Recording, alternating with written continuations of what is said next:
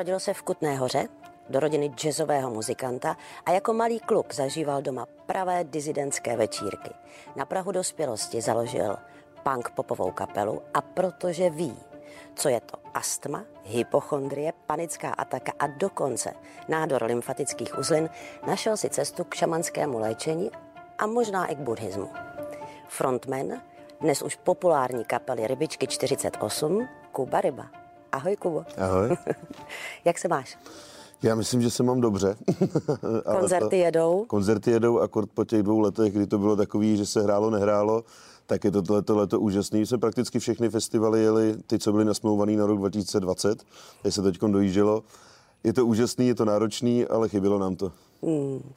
Ty jsi skoro dva roky otcem. Ano. Máš malého synka a dělá ti radost? A jak ty se cítíš v té roli otcovské? Punker starý. no dělá mi obrovskou radost, samozřejmě se to neskutečně změnilo. My jsme teda, musím říct, štěstí eh, měli s manželkou takový, že už tak dva roky předtím, než přišel na svět, tak už jsme se hodně uklidnili. Jo, že dřív u nás byli, jak jsme tenkrát koupili před, já nevím, 6-7 rokama barák, tak u nás prakticky byl stále v inventáři asi 7 kámošů, takže tam furt jako by lítalo. Mejdan. Byli tam, byl takový 3-4 letý mejdan, ale musím říct, že možná už jsme cítili třeba, že něco takového přijde, tak jsme se už tak nějakým způsobem lehce jako uklidnili, uzavřeli jsme se do takové, ona hnízdila, už jsme tomu říkali, že už tam tak nějak vypadalo. No a pak se to vlastně povedlo třeba po dvou letech, když jsme byli tak víc v klidu, tak jsme na to vlastně už byli připravení a už, už to byla taková přirozená další etapa. My jsme spolu byli předtím už 10 let, takže jsme se na to by těšili. Dlouho jsme nemohli počít mm-hmm. a pak jsem na týden přestal hulit a vyšlo to hned. to je dobrý. Ty jsi sám jako malý kluk zažíval mm. něco podobného, jeden velký mejdan, protože tatínek, jazzový mm. muzikant, teď abych řekla správně jméno, Pavel Jakub mm-hmm. nebo mhm. Jakub Pavel Ryba? Pavel Jakub. Pavel Jakub mm-hmm. Ryba. Byl muzikant, který měl zakázanou činnost na mm-hmm. nějakou dobu a Znal si důvěrně dizidentské večírky. Jaký to bylo, Kubo? Tak nemůžu říct, že by se u nás jakoby jelo takový mejdany, který jsme jeli my před lety, že by to tam bylo od rána do večera, na to nebyla ani ta doba uspůsobená.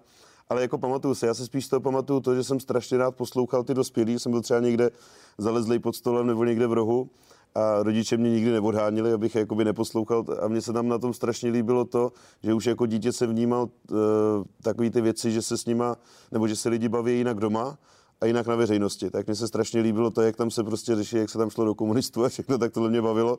Takže spíš si nepamatuju, určitě se tam neděli nějaký jako extrémní chlastačky nebo něco takového. Spíš jsem tak jako debatoval o těch věcech, o kterých se normálně nesmělo. A to mě bavilo neskutečně. To mám jako furt takový, že to byl takový spiklenecký tajemný, že? tak to mě bavilo už jako dítě.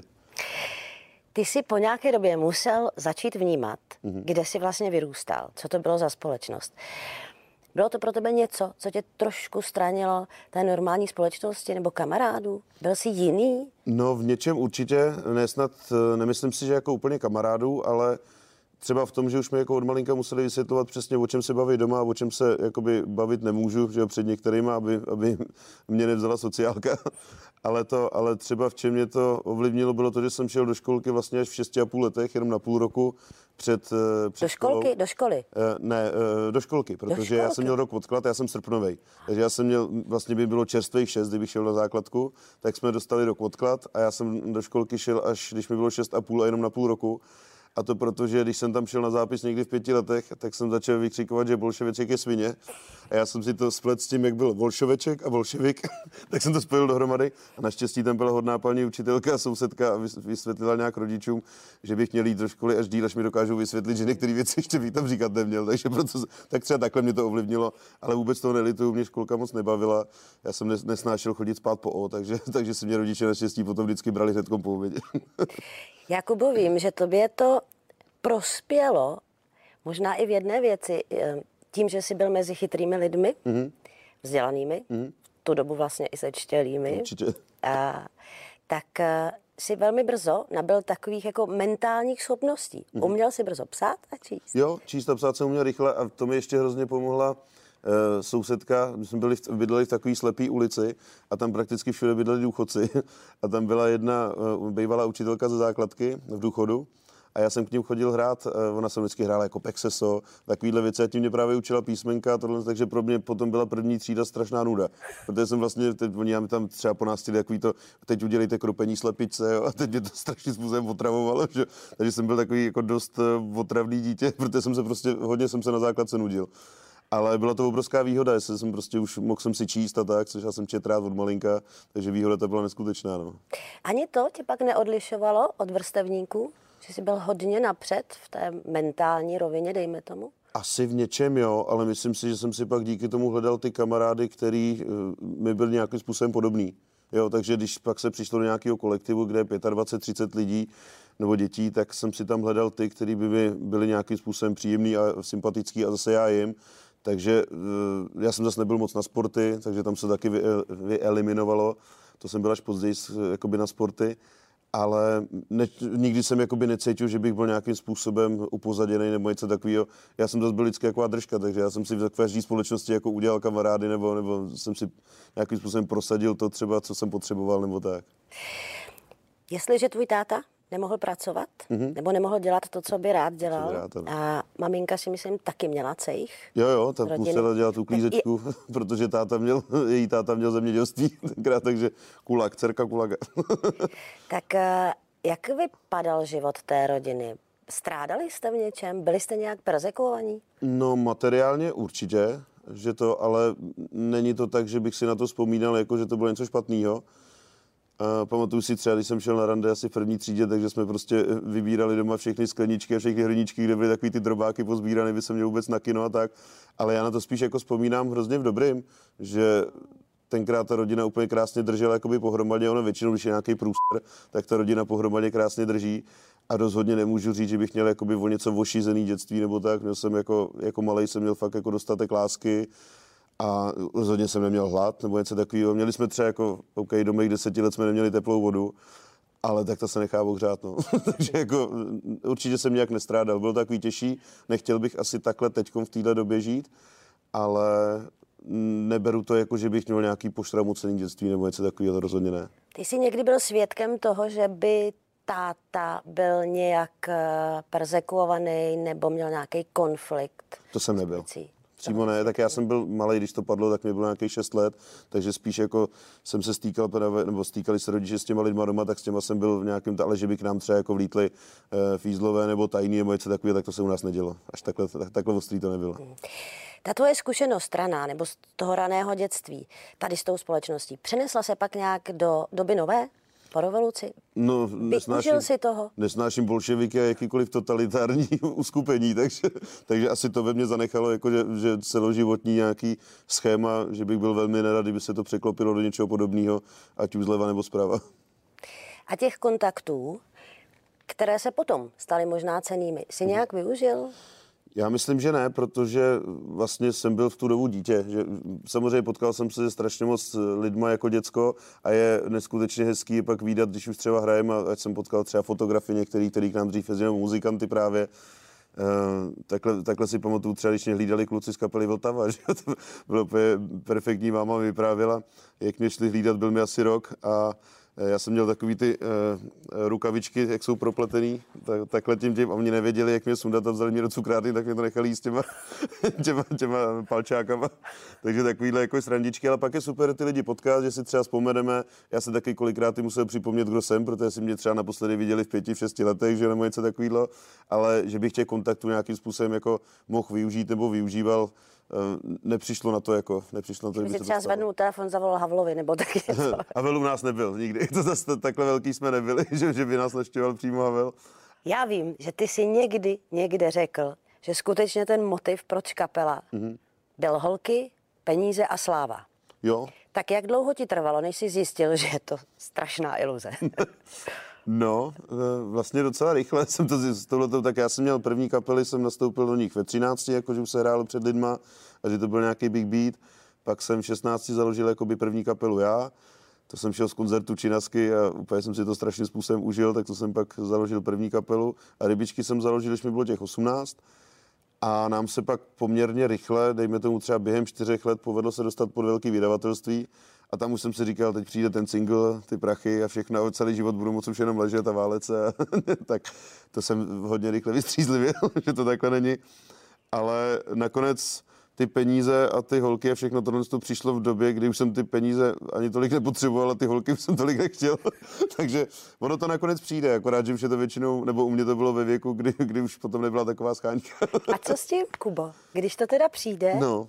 a ty už to vlastně moc nepotřebuješ, tak podlehneš? Uh, no spíš zjistíš, že ti to dává úplně jiné věci. Jakože třeba u těch peněz je to spíš svoboda, že prostě nemusím uh, vstávat do fabriky, což bych třeba normálně musel, protože nejsem jako úplně šikovný člověk, nebo spíš bych, no, spíš asi podnikal, já jsem vždycky na, na tyhle ty věci spíš radši, radši něco vymyslel, než něco dělal. ale to, ale zjistíš tam takový ty, přesně tu svobodu, že, že si můžeš, že jsi pán svýho času, je strašně důležitý. Samozřejmě pak, když je nějaký koncert naplánovaný na určitý datum, tak tam musím být, ale můžeš si dopředu říct, jestli ho chceš nebo ne. A s těma holkama, ono je to hrozně hezký, když je o člověka zájem, myslím, že to mají podobně jakoby ženský a chlapy, že ten, když je nějaký zájem zdravý, tak je to pěkný, ale to tak mi stačí teď, no, že, že já mám strašnou dobu už partnerku, teď už manželku a už to prostě není potřeba takový ty svý mladý leta, kdy prostě co nevylezlo na strom, tak, tak to jsem dohnal, tak to už je za mnou, to už jsem tak nějakých 25 jako zabalil, to už mě pak nebavilo. A tam vlastně šlo o to, že já jsem zjistil, že vždycky, když se takhle s nějakou náhodnou člověk potká, tak ona neví, co já mám rád, já nevím, co má ráda ona a většinou je to takový jako spíš jako na chlastu nebo na drogách taková zábava a ráno je to stejně jedno, tak mě to nějak přestalo bavit. Jsme u jednoho momentu, na který já bych se tě ráda zeptala. Mm-hmm. Tak sám si to řekl, chlast a drogy. Mm-hmm. Poznal si všechno. Kromě heráku jsem poznal snad všechno, si myslím. Já jsem takový bolínek, takže já bych si v životě jako nepíchnul injekci nebo něco takového a ani mě nelákaly nikdy drogy, které člověka jakoby vypnou já jsem vždycky, když už byly takové ty doby, tak jsem byl spíš na takových těch jako aby se Mejdan trošku víc ještě rozjel, takže tohle to jsme si zažili asi všechno, no. To byly, to byly hezký časy, ale jsem rád, jsou pryč. ale nikdy si tomu, alespoň co já vím, hmm. nepropadl tak, aby si s tím měl velký problém a musel to nějak řešit? Ne, ne, ne. A to Jak ani... se to mohlo stát, že tomu propadne lec kdo? Já si myslím, že to je určitě nějaká i rodinná predispozice, jo, protože mám třeba kámoše, který prostě měli rodiče alkoholiky a pak jeli ty samý bomby, co já a oni tomu propadli a já ne. Ale já tam mám nějakýho, jestli je to strážný anděl, nebo Bůh ví, co to je, nebo jestli, jestli je to vychování, asi nějaký pelmel všeho dohromady. A vždycky, když jsem cítil, že by to mohl být trouble, a to už mohly být drogy, nebo i ten chlast, ten chlast taky jako droga, jako svině, co si bude vyprávět, akorát, že tolerovaná. Takže když už jsem nějak cítil, že by s tím mohl být problém, že třeba odehraju koncert a druhý den se ho nepamatuju, což už jako není úplně dobrý, že jsem začal mít v okna takovéhle věci, no tak jsem to prostě zabrzdil. A to samý jsem měl úplně přesně s drogama. Já jsem nikdy jakoby nebyl feťák nebo prostě fetka, to bych, to bych určitě nebyl nikdy. Ale tak jako jeli jsme takové pěkné věci, bavilo nás to, ale bylo to vždycky spíš tak jako na podpoření zábavy, než že bych s tím třeba řešil nějaký problémy nebo něco takového. Přesto hmm. víš, co jsou to démoni, to vím. Psychic, psychičtí, psychičtí. Víš, co jsou to démoni zkrátka. Užil jsi si svoje. A hmm. já už jsem to na začátku hmm. jmenovala. Astmatem počínaje, s kterým se člověk musí nějak vyrovnat, panická ataka, hypochondrie a teda a teda. Kde se to vzalo, Kubo? Já si myslím, že jednak mám nějakou rodinnou predispozici, protože jakoby ze strany táty tam toho bylo víc, takovýhle těch psychických problémů. A myslím si, že jsem si to regulárně odpálil drogama, že prostě toho bylo opravdu i tím chlastem všechno dohromady, protože od nějakých těch 18, dejme tomu do 30, 32 jsem fakt jako jel úplně na plný plyn, co se týče tohohle toho s nějakýma přestávkama vždycky, když to bylo nutné, přesně jak jsme si říkali, jsem potřeboval přestávku, tak jsem si ji dal. Ale myslím si, že jsem si to odpálil prostě tím, že to bylo, ono to začalo tak jako úplně nenápadně, pomalinku, jo, že člověk prostě, já nevím, když jsem když jsem třeba vstával, tak, tak, jsem, tak jsem tak jako zavrávoral, tam nejdřív jsem si myslel, že mám třeba vysoký, nízký tlak a tohle. Ano, a mně se začal takhle projevovat jako lehonce panická ataka. Jenže když se do toho prostě dál chlastá, dál šňupe koks, tak, tak to vůbec tomu nepomáhá. Takže, takže a do toho hulení a všechno, no prostě si myslím, že jsem si to regulárně, jako asi to tam někde bylo schovaný a myslím, že jsem tomu tak, jako, jsem to tak trošku jako vydloubnul ven a to pak bylo takový nepříjemný, no, to pak bylo jako fakt nepříjemný. Co se ti dělo? Jaký stavy si prožíval? Já jsem měl takový ty, mě to začalo úplně ten první jakoby nejsilnější, co jsem měl, od té doby jsem to jakoby tak nějak začal řešit, tak uh, jsme po takovým propařeném víkendu, který trval asi pět dní, tak uh, jsem prostě přišel, najednou mi spadnul koutek a chtěl jsem něco říct uh, přítelkyni, uh, teď už manželce, a mě to jako nešlo, já jsem nebyl schopný mluvit vůbec. Tak já jsem si první chvilce myslel, že mám mrtvičku nebo něco a teď už mi to jelo v té hlavě zase, že jo, tak se tam otáčelo. No nakonec jsme, manželka zavolala kámošovi, co, je, co dělá medika, takhle. Tak jsme mu řekli, co jsem všechno měl, tak on říkal, no dobrý, to je prostě jenom, jenom prostě jako dobrý tak to nechme vejít. A pak jsem to nějak eh, chvilku zase neřešil, se to objevovalo, zase to mizelo a pak už se mi to začalo dít i jakoby v dobách, kdy jsem třeba byl úplně střízlivý, úplně v pohodě, nebo jsem třeba na procházce ze psem a najednou jsem měl pocit, že mám infarkt, ale jakože úplně totálně, jak jsem se prostě jako fakt lehnul, držel jsem se za srdce, byl jsem fakt jako takový v hajzlu. Eh, doktor mi dokonce říkal, že některý lidi s panickou atakou mají pocit infarktu daleko silnější než ty lidi, co mají infarkt. No a pak jsem to začal... Skutečně tě to bolí? Jo, fyzicky? Jako fyzicky, fyzická bolest úplně, jakože opravdu nemůžu dechat třeba, opravdu mě brnila ruka hodně. A ono ještě, jak jsem tam právě hypochondr do toho, tak asi tam umím těch věcí jako dost domyslet, dost poslat. Sugeruješ si. No, přesně tak. A to, to myslím, že já u té panické ataky jsem to měl v tom nejvíc, že vlastně to vždycky strůjce byla nějaká myšlenka, jo? že jsem třeba, nevím, byl zvolený a teď najednou jsem si řekl, co kdybych přestal dechat. A, a teď si to člověk jako takovýhle, takovýhle no, sugeruje si to prostě vyloženě a začal jsem to jakoby opravdu vyloženě řešit s psychologama a potom nějakýma medikamentama, až když mě odvezla záchranka z koncertu, to se mnou seklo, tak, to, tak jsem to už pak začal řešit a tam jsme vlastně přišli na to, eh, že mám panickou ataku. A ty si mezi tím ale odletěl na Bali. Mm. Nevím, jestli jednou, nebo od té doby, co my jsme se spolu... Sedmkrát no. už. Tak na jednu stranu vlastně západní medicína léky, funguje to, mm. na druhou stranu odjedeš za šamanem a mhm. podstoupíš rituály. Vysvětli mi to. Já bych řekla, že to nejde skloubit, ale evidentně jde. Já si myslím právě, že jde. Já třeba eh, nejsem zastánce uh, jednoho nebo druhého. Já si myslím, že západní medicína je absolutně úžasná to, co dokázala celkově, nemyslím jenom, jenom prostě nějaký farmaceutika, ale, ale celkově operace, zákroky a tyhle ty věci, kde to dneska všechno je, anestezie a všechno. Takže je prostě úžasná, zaplať pámu za to, že ji máme, ale myslím si, že se to nevylučuje s tím, že by člověk nějakým způsobem se mohl zajímat o to, že se to tělo dokáže vylečit i samo. Jo, ale do nějaký úrovně a samozřejmě strašně záleží na tom, v jaký je člověk v e, životní fázi, v jaký je, eh, jak se cítí ve své hlavě, jestli to prostě zrovna dokáže. Takže já si třeba i dneska spoustu věcí umím vylečit sám, protože jsem zastánce toho, že si to, že tělo každého si dokáže vylečit úplně všechno a naopak, že veškeré nemoce, které máme, tak si přivádíme prostě sami, stresem, napětím, vším, ono se tam pak kumuluje, žrádlem, že jo, co jíme, co pijeme a tak. Ale myslím si, že prostě ne každý to dokáže v tu danou určitou chvilku. Někdo je prostě tak na dně, že to nejde. Já jsem zrovna v tu dobu, kdy jsem vyhledal ty psychologie a tohle, byl tak na dně a měl jsem tak strašnou životosprávu, že jsem se sám léčit nedokázal. Tak uh, se mi to prostě navzájem nevylučuje. Myslím, že se to může spojit a i do dneška to pojím, když mám rýmu, tak jako použiju medicament, když potřebuji se toho rychle zbavit, když vím, že mám před sebou tři týdny volna, tak si tu rýmu nechám projít sám. Nebo tak, jako, že, že ta kombinace mi u toho nevadí. Dokážeme říct, krátce, mm-hmm. a co to s tebou udělá? Protože ty nějakým tranzem asi projdeš, ne? To je strašně zajímavý. On je opravdu úplně klasický, starý jakoby šaman, který, který je už asi 30. generace tam. A on tam má takovou malou svatyni nahoře, eh, na střeše a tam má všude takový ty jejich, ty jejich vyzobrazení těch démonů a těchto těch dobrých, špatných duchů.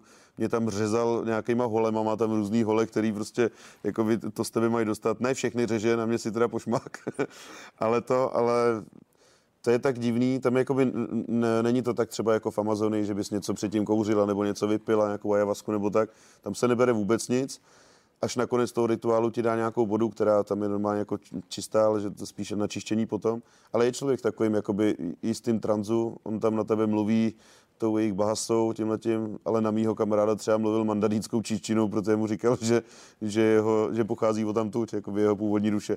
A on říkal, že umí každým jazykem, když se napojí, prostě úplně to jinak sám neuměl. Když jsme spolu mluvili normálně, tak, nic. tak uměli jenom tou bahasou, museli nám překládat z, z angličtiny a když se napojil, tak jako mluvili anglicky, mluvil německy, byl jako fakt hustej, no. Hustej týpek, ale co se tam děje, ale fakt jako Bůh víc, já netuším. A v jakém v, jak, v jakém rozpoložení teda odcházíš z toho rituálu? Co ti to dá? Šťastný. To máš normálně vykrojený měsíc na hubě, takhle prostě totálně. A jsi takový jako vyklidněný, vyzenovaný úplně a vlastně máš takový ten pohled jako sakra, co jsem to zažil, ale bylo to super. Jo, je to, je to strašně zvláštní, na popsání je to hrozně, hrozně zvláštní, no. A ale... tím pádem, že seš, jestli se tomu dobře rozumím, že seš v klidu, v pohodě a mhm. šťastný, tak to tělo, který možná produkuje v tu chvíli víc serotoninu, mm. teda Určitě, tou západní medicínou, už dokáže ty neduhy léčit sám do budoucna. Řešit, jo, sám řešit. Mhm. ale samozřejmě to není tak, že prostě bych si tam došel jak přesně jak pro nějakou pilulku a pak bylo všechno v pohodě, takže já jsem mezi tím samozřejmě furt kravil a dělal další věci, proto jsem se tam musel vracet opakovaně. ale vždycky mi to nějakým způsobem pomohlo, někam mě to posunulo ale já jsem takový člověk, který, který potřebuje dostat jako opravdu vždycky pár facek, když mě to tělo napovídá a já vím, že mi napovídá, vím, co mi říká, ale vždycky je takový, a ještě se chci bavit trošku. takže to, takže já vždycky potřebuji opravdu pár facek, nejlíp srazit až úplně na zem, asi pak zase vstanu. Ale od něj odcházíš takový to, kdybych to měl popsat, tak do, budouc, do budoucího času ti to dá to, že víš, že můžeš být úplně v pohodě že víš, můžeš být úplně čistý v palici, že jsi v tu chvilku úplně zdravý, funkční, že to tam všechno proudí tak, jak má. No a jestli se zase dostaneš do těch starých kolejí, to už je tvůj trouble. No.